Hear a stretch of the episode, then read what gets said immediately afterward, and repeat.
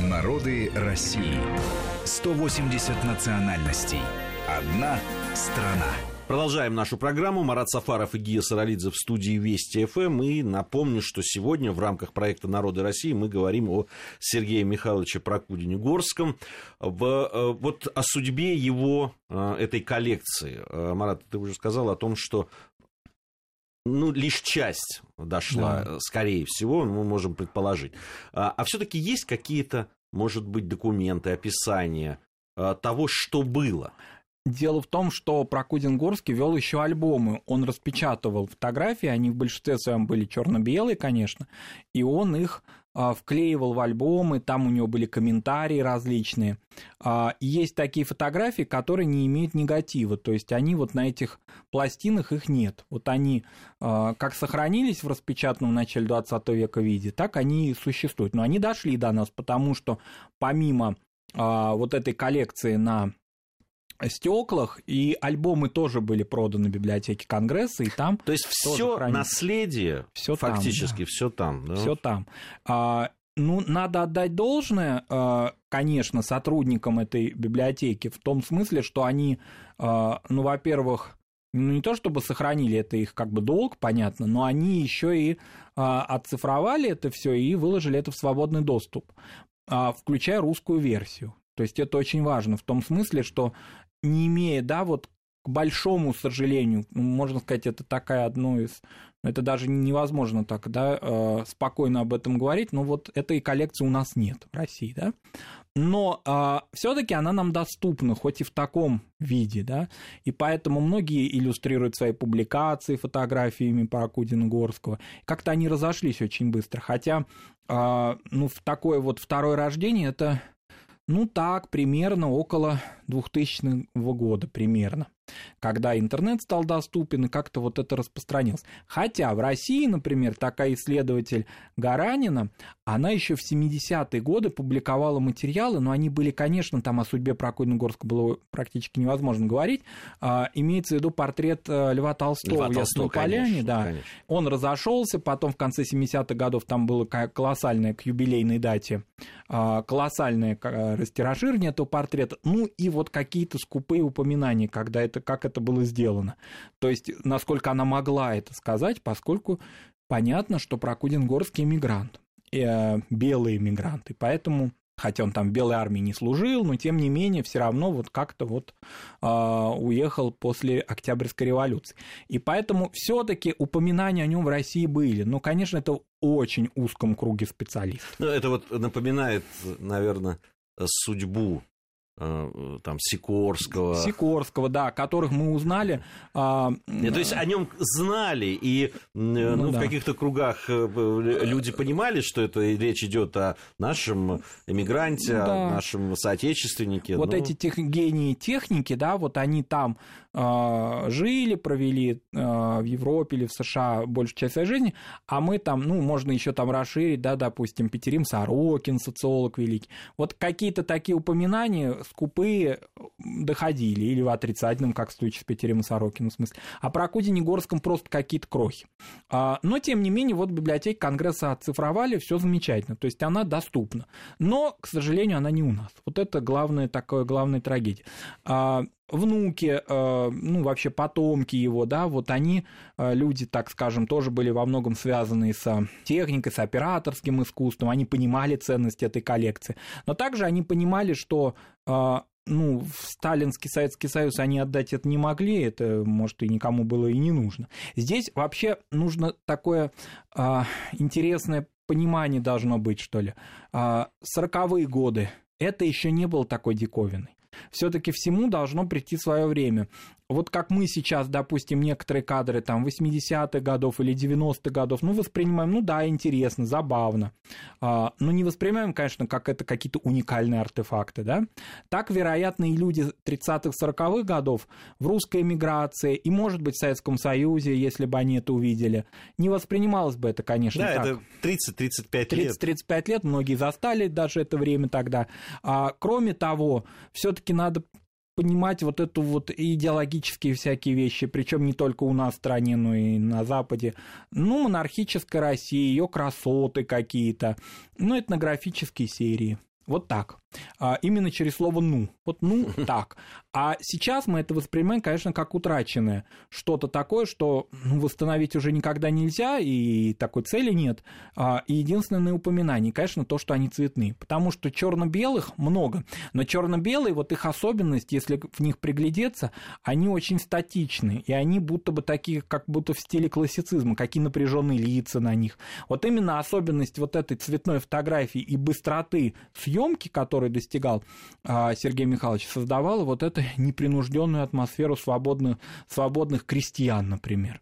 А, представить себе, да, мещанин, купец, дворянин-то, офицер, как напряжен на черно-белых кадрах. А тут крестьяне достаточно спокойно смотрят в объектив, им это интересно, причем разных народов а, крестьяне. И, конечно, это шедевры, потому что такое понимание цвета и такая вот, ну, например, белый цвет. Снег ведь не белый цвет, это же какой-то оттенок. А, и Дмитрий, э, Сергей Михайлович это смог вот каким-то образом подать. Это платье, конечно, разных народов, которые, как мы сказали, не только халаты мира Бухарского, но и скромный крестьянский платье. А какой у него хивинский хан Асфандияр? Он там с эполетами, с какими-то просто, он вообще замечательно выглядит а, и бодрый, и никто не думает, и он сам, что через несколько лет в вихре революции он тоже погибнет. А, ну вот это все такие вот как будто бы какое-то вот окончание какого-то большого фильма, такое впечатление, цветного документального. Вот он идет, идет, и это его последние кадры. Такое складывается впечатление. А, но если, допустим, туркестанские, закавказские кадры, они не навевают такой ностальгии, потому что они, во-первых, живые, и во многом все-таки сумевшие сохранить свой уклад, свою архитектуру и даже свои костюмы часто, то вот а, среднерусские, а, северорусские пейзажи его, они вот какую-то навевают все-таки а, легкую грусть и ностальгию. А, это вот действительно ушло совсем. А вот с точки зрения этнографического материала, как этнографического материала, не просто когда мы много да. говорим о том, что это произведение там, искусства, что это очень э, такие художественные фотографии, все-таки с точки зрения науки, насколько это важно? Конечно, безусловно. А, дело в том, что а, люди сняты не только в парадной одежде, но и в повседневной. И несмотря на то, что мы знаем зарисовки этнографов, которые осуществляли всегда, этнограф всегда, практически всегда хороший художник, он а, обязательно зарисовывает своих героев или элементы их костюма, но тем не менее Прокудин-Горский это показывает в цвете и а, в органике в полной. Поэтому, конечно, это уникально именно с точки зрения этнографии. Понятно, что уже до этого собиралась коллекция музея Кунсткамера, это все уже было, а, и вообще увлечение этнографией, оно такое было модное в этот период времени, случайно этнография тогда была. А, этнографы часто публиковались а, в печати и выступали, и все, но тем не менее именно с точки зрения цвета и органичности этих кадров это, безусловно, уникально. Вот, например, различные какие-то этнические группы, скажем, армяне-католики, Известно, что помимо Григориана, основной части армянской, есть армяне, которые придерживаются католической веры. Вот он их сфотографировал, вот они его заинтересовали. Быт народов, тех, которых мы сейчас называем народ большой казахи.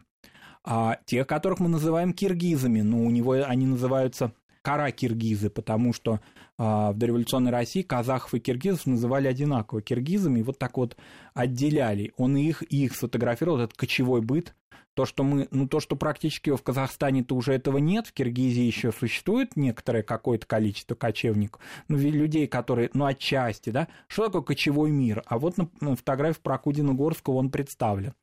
А это, конечно, фотографии э, за Кавказе уже э, дальше Каспию, я имею в виду, от Грузии, э, уйдя, да, это, конечно, Азербайджан, и типажи. Он их называет персидские татары, это формулировки того времени. Но необходимо, конечно, переводить с языка той этнографии. Но это не так трудно, всем специалистам это понятно. Это Дагестан уникальный. Дагестан уникален, конечно, красотой этих фотографий, потому что это прям в ущельях люди сидят. Такое впечатление, как будто снимается откуда-то с воздуха. Они очень воздушные, эти фотографии, очень живые.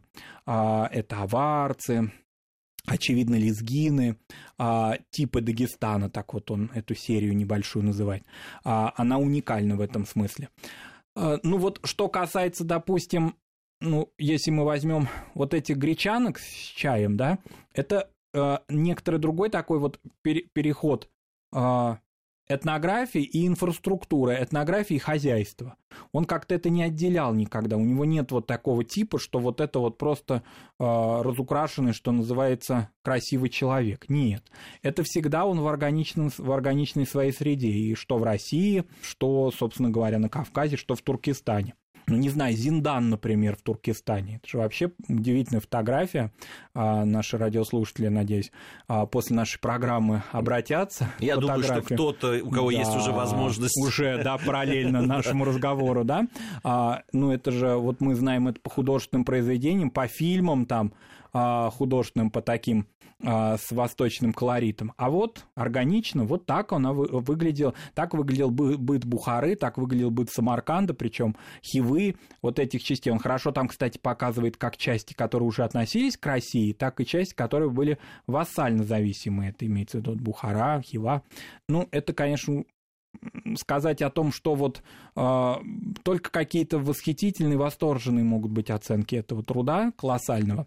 Главное, что это все в сериях. То есть они не вырваны из контекста. Несмотря на то, что очевидно многое не сохранилось, тем не менее каждый вот этот регион, он достаточно э, хорошо представлен. Мы вот э, как раз о сериях, наверное, uh-huh. надо будет перечислить, uh-huh. Uh-huh. но это уже сделаем в следующей части нашей uh-huh. программы. Марат Сафаров и Гия Саралидзе в студии Вести ФМ. Мы продолжим после новостей. Народы России. 180 национальностей. Одна страна.